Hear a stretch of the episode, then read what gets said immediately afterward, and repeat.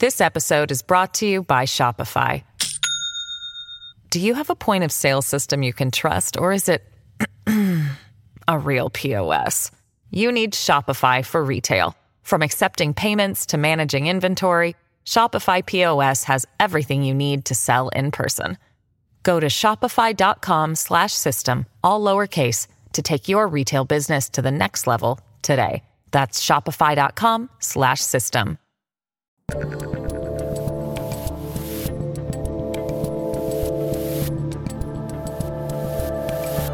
are live on the internet. I'm Dave Rubin. This is the Rubin Report, and it's time for another Friday Roundtable Extravaganza. Joining me today is New York Post columnist and author and host of the Karol Markowicz Show, Karol Markowicz, and a professor, author, and evolutionary behavioral scientist, and multiple, multiple, multiple Rubin Report guest making another return, Gad Saad. Karol and Gad, welcome back to the Rubin Report. Good to be with you.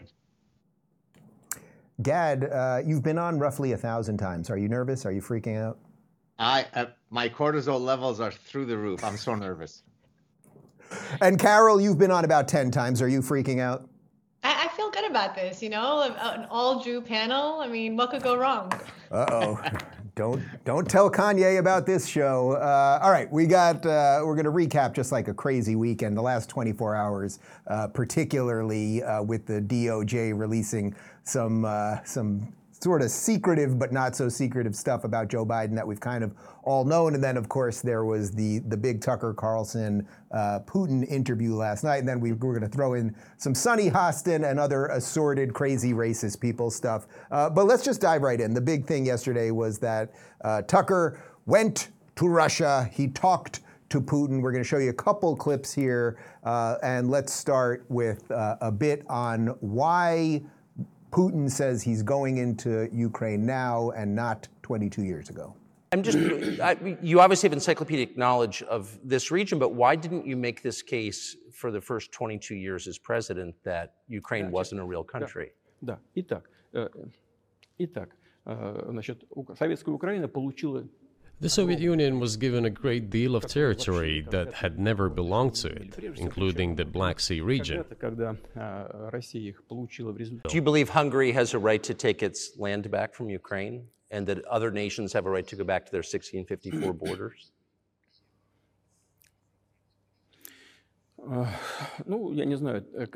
I'm not sure whether they should go back to the 1654 Если, borders. э, Все считают, что... э, But given время Stalin's проводится- time, so called Stalin's regime, which, as many claim, saw numerous violations of human rights and violations of the rights of other states, государств, то в этом смысле, конечно, вполне можно, one may say that they could claim back those lands of theirs while having no right to do that. It is at least understandable. Have you told Viktor Orban that he can have part of Ukraine?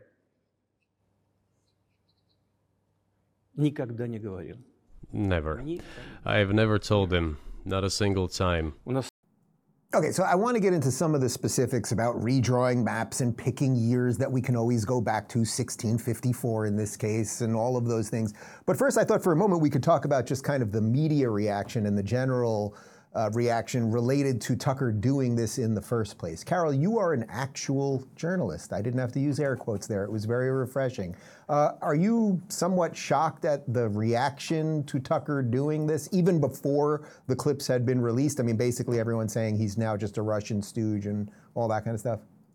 Well, not everyone's saying that, right? The people who hate Tucker are saying he's a Russian stooge. The people who love Tucker are saying he's the greatest journalist, you know, to ever journalist. Um, I want to just quickly, before I get into that, correct everybody's sharing that clip with an incorrect translation. I um, I speak Russian. Oh, he does not say the Soviet Union was given land that does not belong to it. He says Soviet Ukraine, which is a giant difference, and I feel like. I don't know. Every time I see it on Twitter, I'm like, I, somebody's going to correct it because you could hear him say Sovietsky Ukraine. It's not Soviet Union.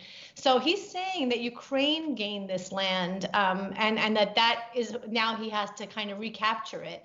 But you know, the whole thing is that I hate how all the opinions were out before we saw any clips. What you you know what you were saying about the media. They hate Tucker Carlson, therefore they oppose this interview, or they love Tucker Carlson and therefore they support this interview. I was kind of mixed on it. I am, you know, again, born in the Soviet Union. I don't feel a lot of love for Vladimir Putin, and I, I kind of feel nervous about getting a softball interview with him. But I don't really think that that's what happened here. I think that this was it, wasn't a particularly newsy interview. Um, I don't think that we're going to remember very much about it, but I didn't think it was softballs. And I, I think that it was good to wait to see what actually happened. No, I agree. I don't think it was a softball interview. Look, I think we do have to acknowledge that Putin himself is a former, or I suppose current to some extent, KGB agent. So he might be manipulating Tucker and the viewing public to some extent. But Gad, I think you're fairly on the side of more conversation and more knowledge is better. We have a little more insight into his thinking now, right?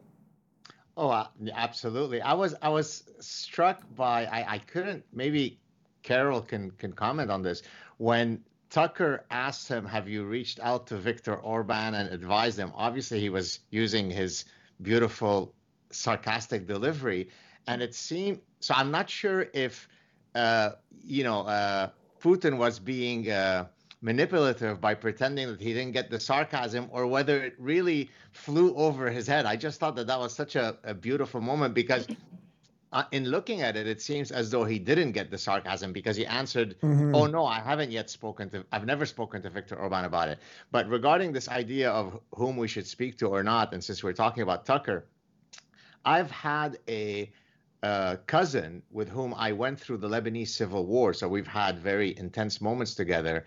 Disown me publicly on Twitter because I had appeared on Tucker's show. So hmm. this not only happens apocalyptically amongst people who say, How can you speak to Tucker? How could you speak to Putin?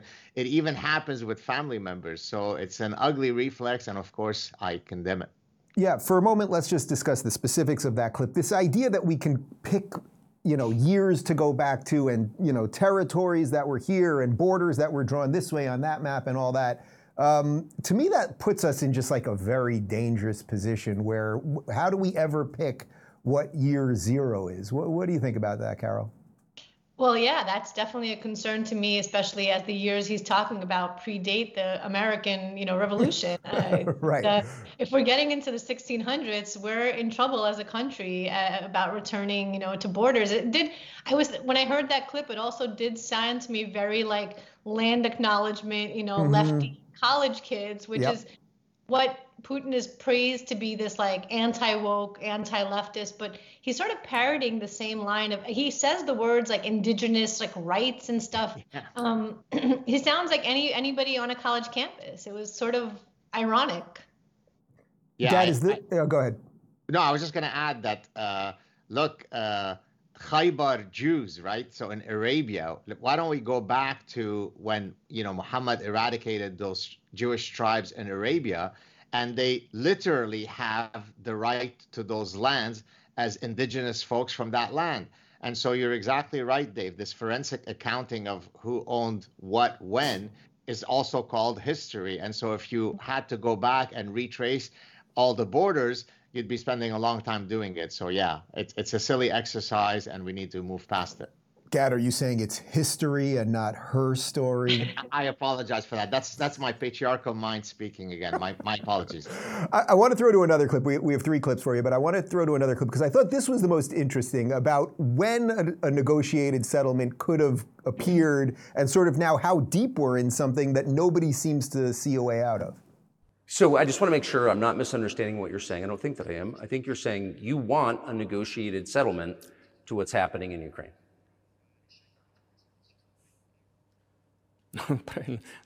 right.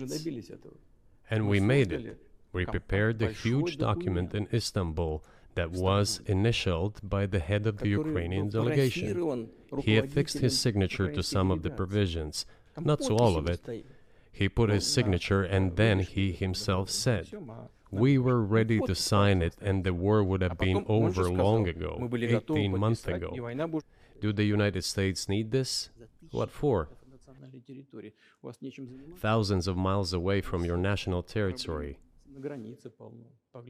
Don't you have anything better to do? You have issues on the border, issues with migration, issues with the national debt, more than $33 trillion. You have nothing better to do, so you should fight in Ukraine? Wouldn't it be better to negotiate with Russia? Make an agreement, already understanding the situation that is developing today? Gad, I thought that was a particularly clever move by Putin right there to answer the question by saying, hey, you Americans, you have a bunch of problems as we're all watching what's happening with our border and the economy and debt and all of those things. And especially when you're sitting across from Tucker to say that, knowing that Tucker's base feels that. that that's what sort of fueled the rise of Tucker and Trump to another extent. So, so Putin really knows what he's doing here. Also, I think in this case, and one of you can correct me if I'm wrong, I think he is telling the truth that there was a deal about 18 months ago that would have ended this, and the Americans rejected it, basically. Yeah, right. I, I mean, what amazes me is how he's able to pick the right persuasive delivery mm-hmm. given a particular context. So they certainly seem to pay attention not to the general dynamics in the United States, but they even understand the media demographics so that to your point, he exactly says the thing that, as you said, is going to fuel Tucker's base. And so to me, and maybe Karol can add to that, he seems like a manipulative genius, at least when I'm looking at it. Well, Karol, as the Russian on the panel, I mean, is he using sort of KGB tricks there? On one hand, again, I think he is telling the truth about that there was this deal. I think Naftali Bennett, who was the prime minister of Israel, went there at the time, went there and they negotiated this thing. Um, but at the same time, he's like kind of poking at the things that matter to Americans right now. Right. I think that was a really sharp point by him, especially talking to Tucker. Um, he prepared very well for this. Look, he, he threw out at one point that Tucker had tried to join the CIA. I mean, he knew things. And so I, I think that he did well on some things, but ultimately I thought he came off like not everybody's like, oh, he came off as a like brilliant strategist. I don't know. He came off as sort of erratic to me. And I, I, I don't know about that deal in Istanbul, which is, you know, made me think about that too. Like, I don't know what was in that deal. I, I think three of us are pretty involved and pretty big media consumers, but can any of you say what was in that deal? Right, I really right. don't know. Um, he also he blames Britain for not pursuing it. He doesn't, he kind of lays off America actually. He doesn't say that it was the US who stood in the way. He says Boris Johnson. I don't I don't know. I, I feel like he was trying to be too slick and too smart and some of it really didn't come off to me. If he was trying to talk, I, I, I forget who said this on Twitter yesterday, but if he, if he was trying to talk to the American heartland, his extensive history lesson just made no sense. Like it, it, it was too much and it was too detailed and I, I just didn't get it. This episode is brought to you by Shopify. Do you have a point of sale system you can trust, or is it a real POS? You need Shopify for retail. From accepting payments to managing inventory, Shopify POS has everything you need to sell in person. Go to shopify.com/system all lowercase to take your retail business to the next level today. That's shopify.com/system. Yeah, I want to throw one other clip because I think this really was Tucker's best moment. And yeah, Putin did poke him at one point, basically saying, "You tried to get in the FBI, it didn't work out." It's kind of a kind of a funny moment. And to Tucker's credit, they did not edit that out. And I hope that Tucker, when he gets back here, will explain a little bit more about what his process was like, whether there was anything agreed to beforehand, et cetera, et cetera. Uh, but I think this was really the best moment because there was a Wall Street journalist, a Wall Street Journal journalist who is in jail in Russia right now, 32 years old, and Tucker pressed Putin on releasing him. I just got to ask you one last question, and that's about Evan Gershkovich, who's the Wall Street Journal reporter. He's 32 and he's been in prison for almost a year. And I just want to ask you directly if, as a sign of your decency, you would be willing to release him to us and we'll bring him back to the United States. We have done so many gestures of goodwill out of decency that I think we have run out of them. We have never seen anyone reciprocate to us in a similar manner. However, in theory, we can say that we do not rule out that we can do that if our partners take reciprocal steps. What makes this different is the guy's obviously not a spy, he's a kid. And maybe he was breaking your law in some way, but he's not a super spy, and everybody knows that. And he's being held hostage in exchange, which is true. With respect, it's true, and everyone knows it's true. So maybe he's in a different category. Maybe it's not fair to ask for you know somebody else in exchange for letting him out. Maybe it degrades Russia to do that. He was receiving classified, confidential information, and he did it covertly. I mean, this is a 32-year-old like newspaper. He committed something different. He's not just a journalist. I reiterate, he's a journalist who was secretly getting confidential information. I do not rule out that the person you refer to, Mr. Gershkovich, may return to his motherland. By the end of the day, it does not make any sense to keep him in prison in Russia. I hope you let him out. I thought that was a really nice moment by Tucker. Uh, you know, and it's an interesting distinction between someone being a journalist and the way we treat journalists in America. Actually, not too great these days, but compared to how someone in Russia might treat a journalist who gets secret information, and then Putin's like, well, he's no longer a journalist. Gad, Tucker deserves full credit on that one. Like, it can't be that easy to sit across from that guy and needle him in his own country on that, right? Oh, he's he's got a lot of testicular fortitude right there. I mean, I don't, I can't imagine that. Uh, you know, he could do any faux pas that would land Tucker in prison. So I don't think there's any real concrete consequences to him being bold. But I think it still takes a lot of courage to be able to look this guy in the face and kind of, uh, you know, push him on these points. So yeah, hats off to Tucker. Great job. Karol, do you think it'll move the needle on this at all? He also said, I mean, th- and this is where Putin does this interesting double speak thing. We, you know, he said, we've done all these gestures of goodwill. Do, do we know what these gestures of goodwill mm-hmm. are?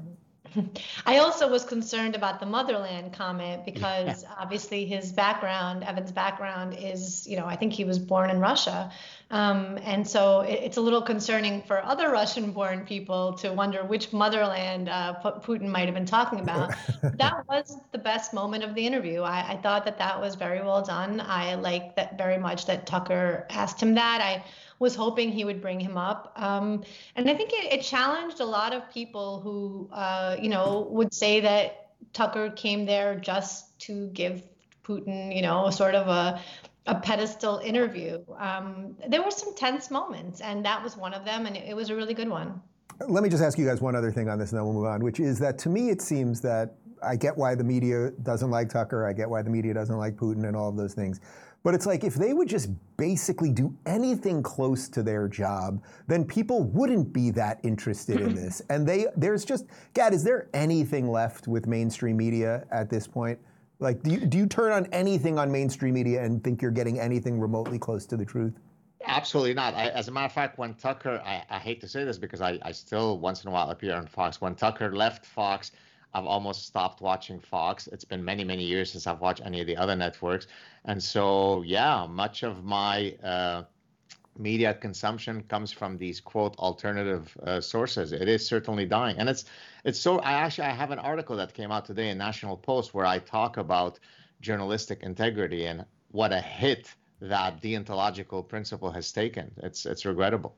If I could just defend Fox for just like one second, I think Fox has been fantastic on Israel, um, on the war, on the news side, not just like, you know, being pro Israel. Um, they've been reporting some really in depth, interesting stuff. Um, I don't watch a lot of TV, to be totally honest, but every time I do catch Fox, I, I see that they're doing a, a much deeper dive into what's going on in Israel than I think most people would imagine. Yeah, look, I don't have cable and haven't had cable for probably a decade, but I will say that every time I go on Fox, and I go on multiple times a week, I've never taken a dime from them. I do it for, for my own because I want to get my voice out there. Nobody ever tells me what to say. They don't right. ask you, you know in the That's in true. the early days of going on there, you guys know this when you go on cable news shows, they they ask you, "Oh, give us a recap of what you think about these things." They haven't done that to me in years. I go on all these shows and say whatever I want. I always do it live. So to that end, I think it is probably significantly different than CNN or MSNBC, which I suspect none of the three of us have been on. Maybe Karol right. once. Maybe once, yeah. Yeah, maybe. No, but I, but I, MSNBC wants to criticize Trump only, obviously, um, and I think CNN wants as well. I'm just going to second what you said, uh, Dave. Uh, you know, I've been many, many times on Fox, and not once has anyone ever said say this or don't say that. So I mm-hmm. agree with you. Yeah. All right. Well, let's shift from Putin, whether you whether you like what he says or you think he's lying or he's manipulating Tucker or or whatever. Uh, we have a bigger problem at home because our president has cognitive problems, and now it's it's really bursting forth. So obviously there was this whole Department of Justice investigation into Joe Biden and the classified documents. They released some of the interview or the text, the analysis of their interview with Joe Biden, and check this out. Uh, in his interview with our office, Mr. Biden's memory was worse. He did not remember when he was vice president, forgetting on the first day of his interview when his term ended, if it was 2013, when did I stop being vice president, and forgetting on the second day of the interview when his term began in 2009. Am I still a vice president? He did not remember, even within several years, when his son Beau died, and his memory appeared hazy when describing the Afghanistan debate that was once so important to him. Among other things, he mistakenly said he had a real difference of opinion with General Karl Eikenberry, when in fact Eikenberry was an ally whom Mr. Biden cited approvingly in his Thanksgiving memo to President Obama. So basically, this comes out yesterday, and then it was so bad, talking about his memory, which we all know, but they keep running cover for on mainstream media, that at 7:30 last night they put Joe Biden out in the White House. Uh, we have about a 60-second compilation. There's three key parts here, and it, it's just a disaster. I know there's some attention paid to some language in the report about my recollection of events. There's even reference that I don't remember when my son died. How in the hell dare he raise that? Frankly, when I was asked the question, I thought to myself, it wasn't any of their damn business. Let me tell you something. Some of you have commented, I wear since the day he died, every single day, the rosary he got from Our Lady of. Every Memorial Day, we hold a service remembering him, attended by friends and family and the people who loved him. I don't need anyone I don't need anyone to remind me when he passed away or passed away. President Biden, something the special counsel said in his report is that one of the reasons you were not charged is because, in his description, you are a well meaning elderly man with a poor memory. I'm well meaning and I'm an elderly man and I know what the hell I'm doing. I've been president. I put this country back on its feet. I don't need his recommendation. It's How totally bad out. is your memory, and can you continue as president? My memory is so bad. I let you speak. That's uh, that's that's my. memory has gone. As you know, initially, the president of Mexico, Sisi, did not want to open up the gate to allow humanitarian material to get in. I talked to him. I convinced him to open the gate. I talked to Bibi to open the gate on the Israeli side. All right, so for those playing uh, at home, he forgot the rosary, where that came from. Um, he, I'm letting you speak. That's proof of how good his memory is. That makes no sense. Uh, and Sisi, of course, is the president of Egypt, not of Mexico. Uh, Gad, I mean, it's we can make all the jokes and all that stuff in a second, but like this is like deeply disturbing at this point, actually. So there are two tragedies. Of course, seeing the cognitive demise of the president of the United States. But I'd like to add a second point. I was recently on a show with a the host was a British psychiatrist, and he asked me that in in your 30 year career as a professor and behavioral scientist, what is the singular finding that has most surprised you? And so I thought for a second. I said the inability of people to change their mind despite a tsunami of evidence that should get them to change their mind. Now, why am I saying this? Because any honest person, any decent person, even if they are Democrats, would say, yes, I concede that Joe Biden. Uh, uh you know, doesn't have much cognitive acuity left in him.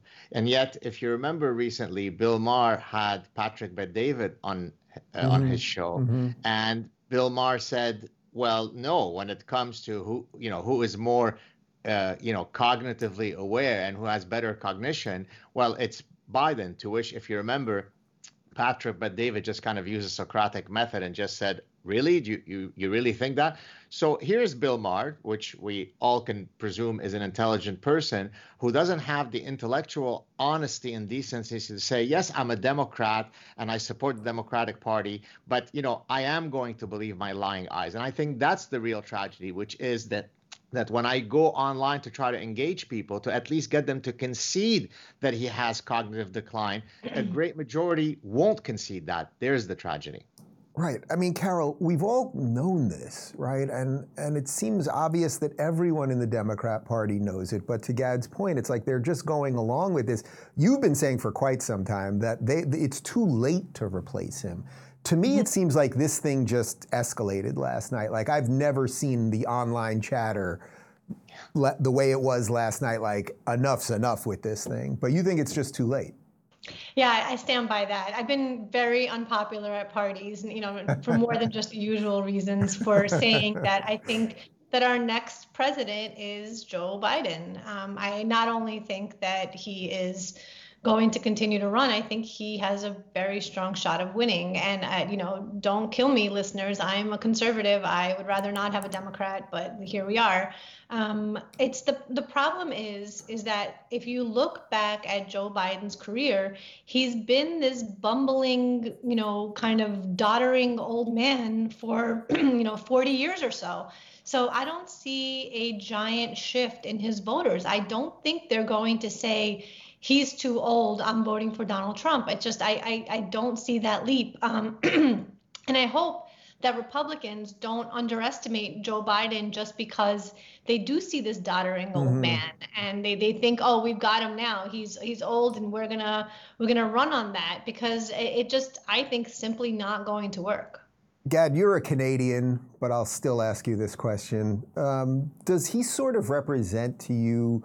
Kind of the perfect avatar for what America is at the moment, meaning he is this sort of muddled, you don't know what he really thinks, what he really believes. It doesn't seem very functional anymore. Like he does kind of represent, unfortunately, what I think America represents at the moment. By the way, in large part because of him and his policies.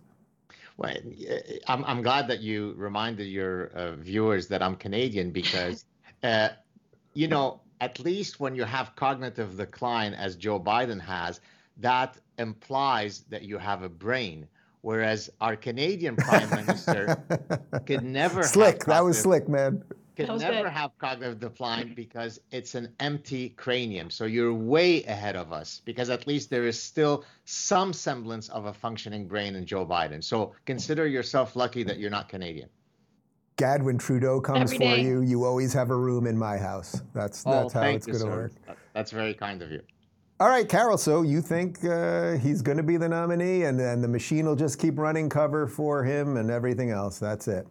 That that's what it looks like. I, again, you know, the the question has been, how do the Democrats get rid of Joe Biden but not end up with Kamala as their nominee. And I think it's too late to bypass that. If they wanted to do that, they should have started earlier. And I think, look, if we're thinking about it and talking about it, um, I'm sure that powerful Democrats behind the scenes were doing the same.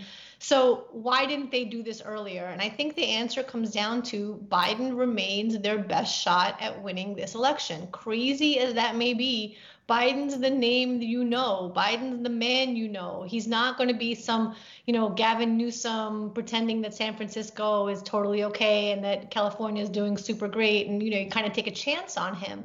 Biden is, is a known entity to these people. I think he's going to be tougher to beat than people think. And I think that the idea that, oh, they're going to just swap in Michelle Obama at the convention, I, I just don't see it. I, I think that they're going to have a gigantic civil war. They're already having a giant issue in the Democratic Party because of Israel.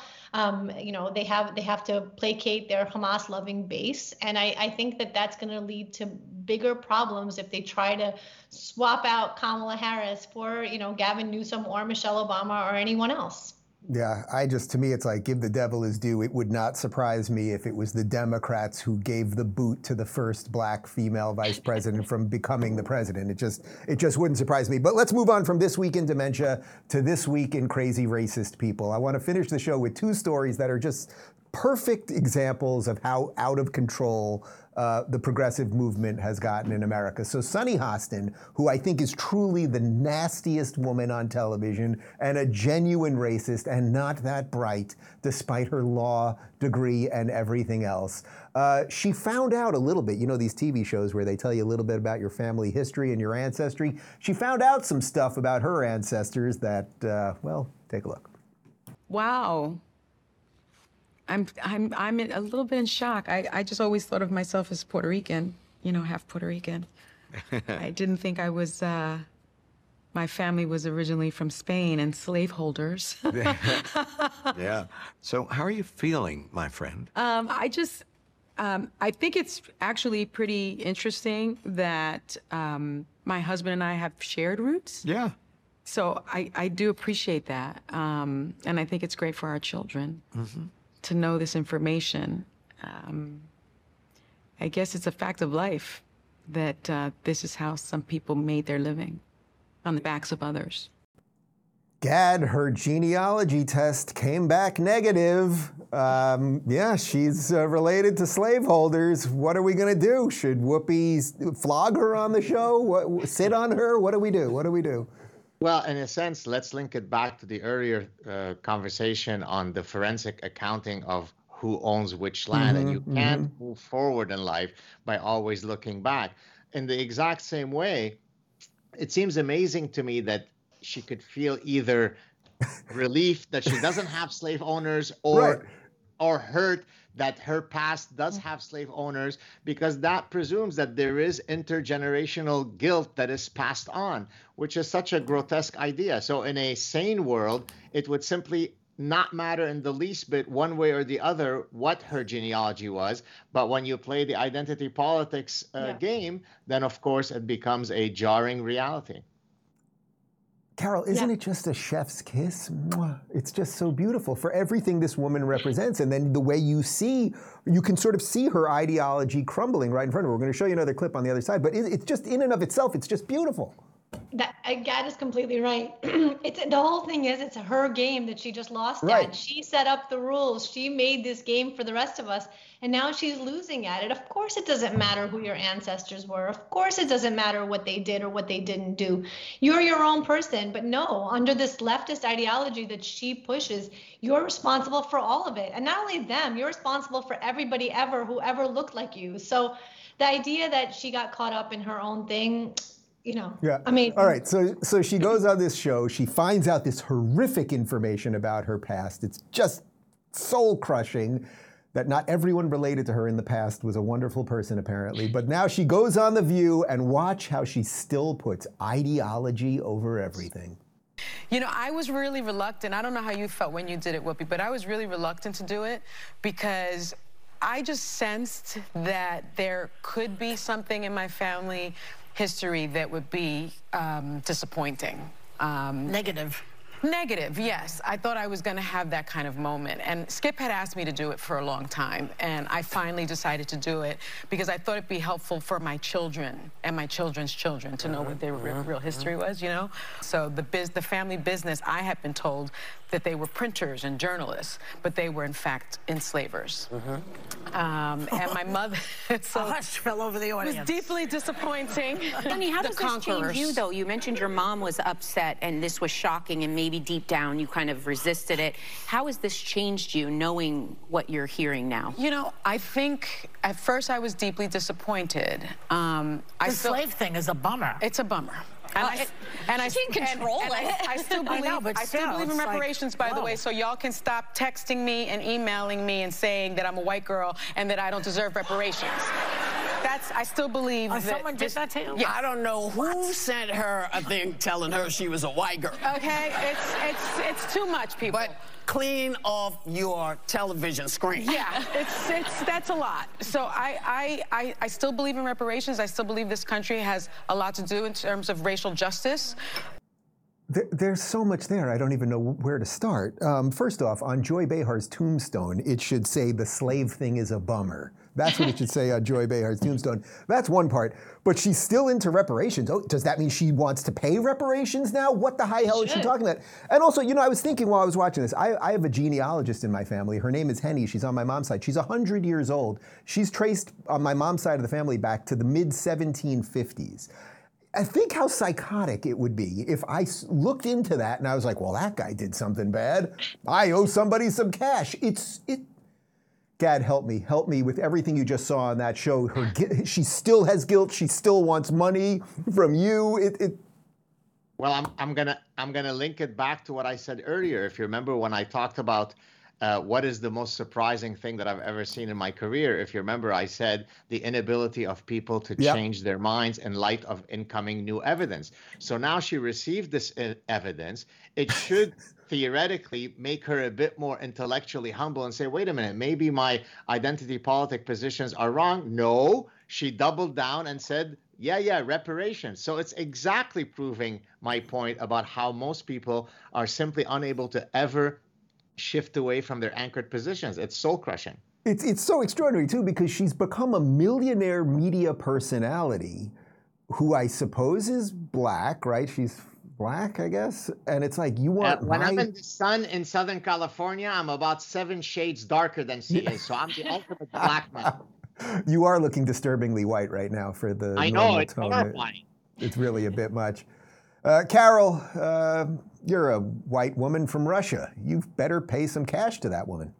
I mean, I, you know, I, it's funny because Whoopi Goldberg said this thing where Jews are white, and so the Holocaust was just like white on white right. violence. Right, right. And you know, some part of me is like, wow, Jews are white now. Look at us go. You know, we yeah. we weren't always white. like, um, and I, I, smoked Newports when I was a teenager, so I did always feel a little Puerto Rican. Um, and I, I, I you know, I, I, relate to what she's going through over there. It's hard to find out you're not actually Puerto Rican and your your ancestors might be enslavers.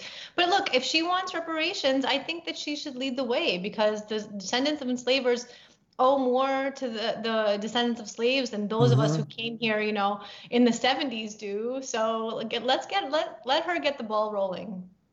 Gad, before I get on to the final clip, when, when you've been asked this question and, and you talk about this disconnect between people being given new information and still being unable to change the ideology, do you have the trick to get them out of that? Because I get that question a lot. I mean, people, everyone watching this show uh, has somebody in their family that is on, you know, let's say that side of the issues and they try to wake them up but they can't figure out the toolkit to do it. Do you, do you have the magic bullet on that? So, so I do actually in, in, in chapter seven of the parasitic mind, I do talk about how to seek truth, but that is predicated on the principle that the my interlocutor is going to be honest enough to not right. go la la la. I don't want to hear it. So as long as you are honest enough to at least allow me to lay out the evidence, I think I could flip you. The problem is that many of the people that I interact with are of the la la la type, and unfortunately, they are unreachable.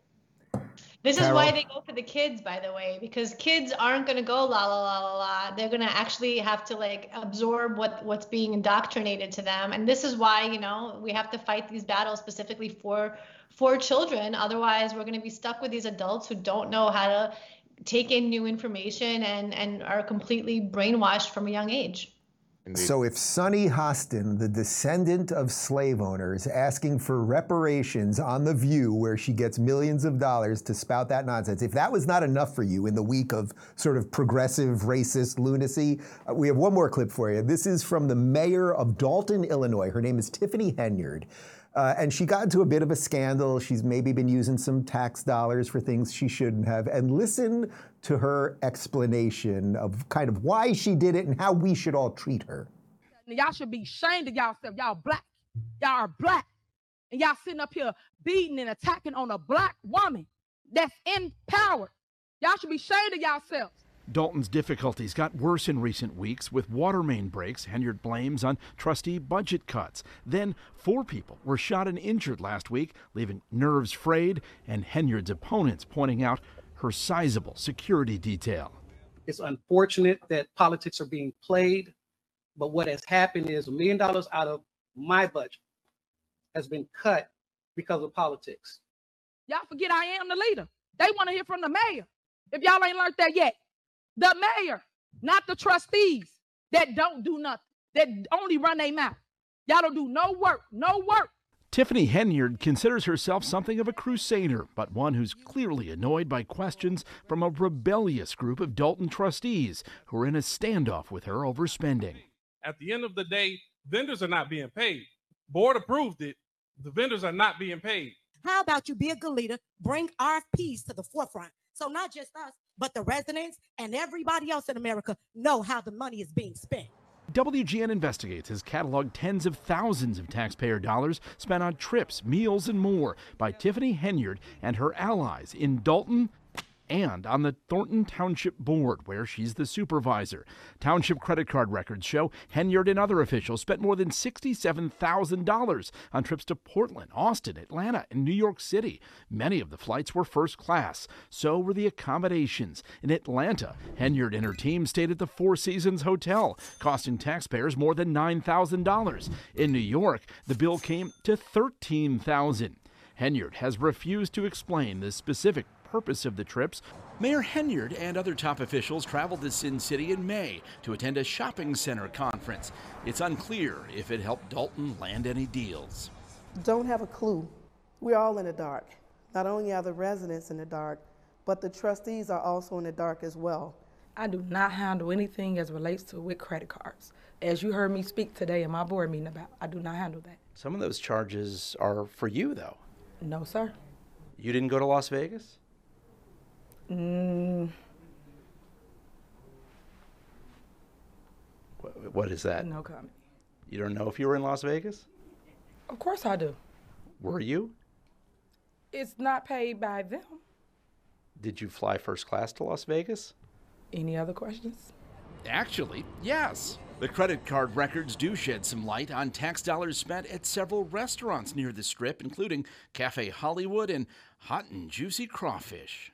All right. Any other questions? So you're not going to answer how taxpayer dollars are being spent? That seems just, odd. I just answered it. What do you mean? I just answered your questions. You said you wouldn't answer about Las Vegas. You asked me a question and I responded.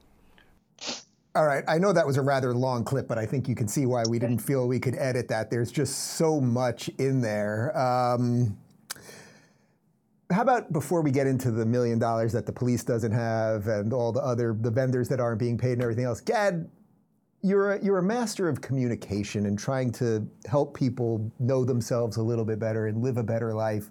Her demeanor, her general demeanor when uh, speaking, first off, the way she just talked to the reporter there at the end, uh, no, like just I'm I'm a liar, you know I'm a liar, and then the way she's berating the people at the beginning, like she's going to replace Biden, basically, is what I'm saying, right? like she's got she's got the entire toolkit to be president. It, yeah, it's, I mean, it's unbelievable. Her chutzpah is truly uh, blinding. It's unreal. but I'd like I'd like to draw an analogy between this progressive calculus. You can't criticize me. I'm a black woman in power, and compare that progressive calculus to Sharia Islamic law. And under Sharia law, the the punishment for a crime depends on the identity of the perpetrator and the victim. So mm. if a Jewish man kills a Muslim man, it's not the same penalty as if it were reversed, right? The, the, justice is not blind under Sharia law. It's the exact same principle that happens under progressive calculus, right? Mm-hmm. Because it says whether you can judge whether I've committed an ethical breach or whether I am a good president of Harvard University or any other metric of a meritocracy depends on certain immutable characteristics. So progressive calculus is literally akin to Sharia law. And one has to think whether this is something that we want to codify within our society. It's grotesque. By the way, we're seeing a lot of this. Did you guys see the clip earlier in the week when Chicago Mayor Brandon Johnson was being asked about some of the problems in Chicago? And he's like, I've got a black wife, I've got black kids, I got to take my black kids to black soccer games. And it's like, oh, well, then maybe resign if you're if you're under too much pressure. But that that kind of illustrates Gad's point perfectly, doesn't it, Karol? It does, and it, that that whole clip was just an exercise in I will say whatever it takes to get you know this these accusations away from me. It is kind of amazing that her board of trustees are all black as well. I think this would be a giant story about the white, you know, white people coming for a right. black leader. If it was the reverse, this way we get to all kind of laugh at it. I would also add that eating crawfish in a landlocked state, I, I don't know about the judgment call. Um, crawfish in Vegas, mm, I don't know about that good for her staying at the Four Seasons. I don't think I've ever yeah. even stayed at a Four Seasons. Not bad. Although she was only at the Marriott in New York City. That makes you wonder. Um, let me ask you guys one other thing before I let you go. I, I, am sensing that we are getting some wins here, and I know it's a constant. You get a little and you lose a little and all that, but something does feel like it's shifted where people aren't afraid of the woke uh, the way they were. Even if we were to connect this to the Biden story, people are starting to talk about the truth a little bit more. I am hopeful in that in that regard. Uh, Gad, am I am I a dreamer? No, I think you're exactly right. I think we probably reached the sort of apex zenith po- point of wokeness. Now, that doesn't mean that the battle is not going to still be bloody in a metaphorical sense. I think these ideas took 30, 40, 50 years to proliferate throughout society, and it hopefully won't take as long to eradicate them, but it's not going to go away by next Tuesday. Karol, give us some positivity to go out on this weekend.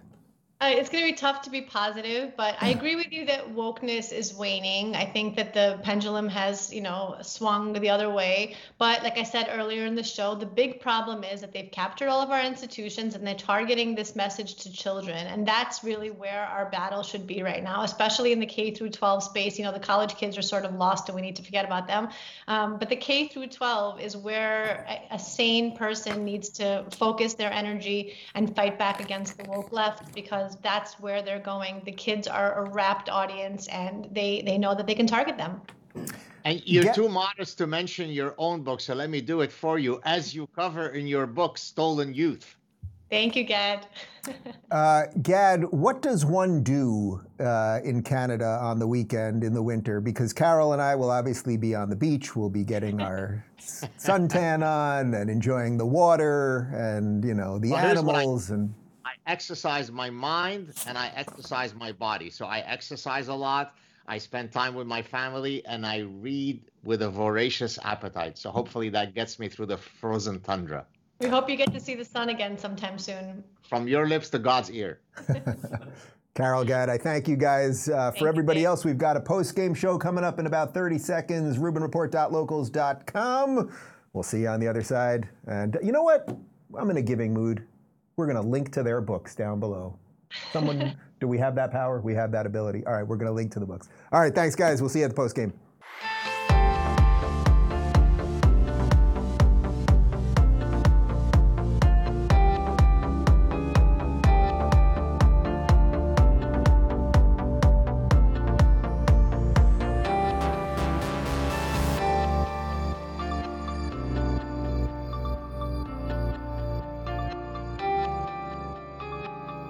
Thanks for tuning in, everybody. Be sure to subscribe and rate this podcast. And don't forget, you can watch my direct messages live on Blaze TV and YouTube every weekday at 11 a.m. Pacific, 2 p.m. Eastern. And of course, if you want to connect with me personally and get early access to my sit down interviews, join RubinReport.locals.com.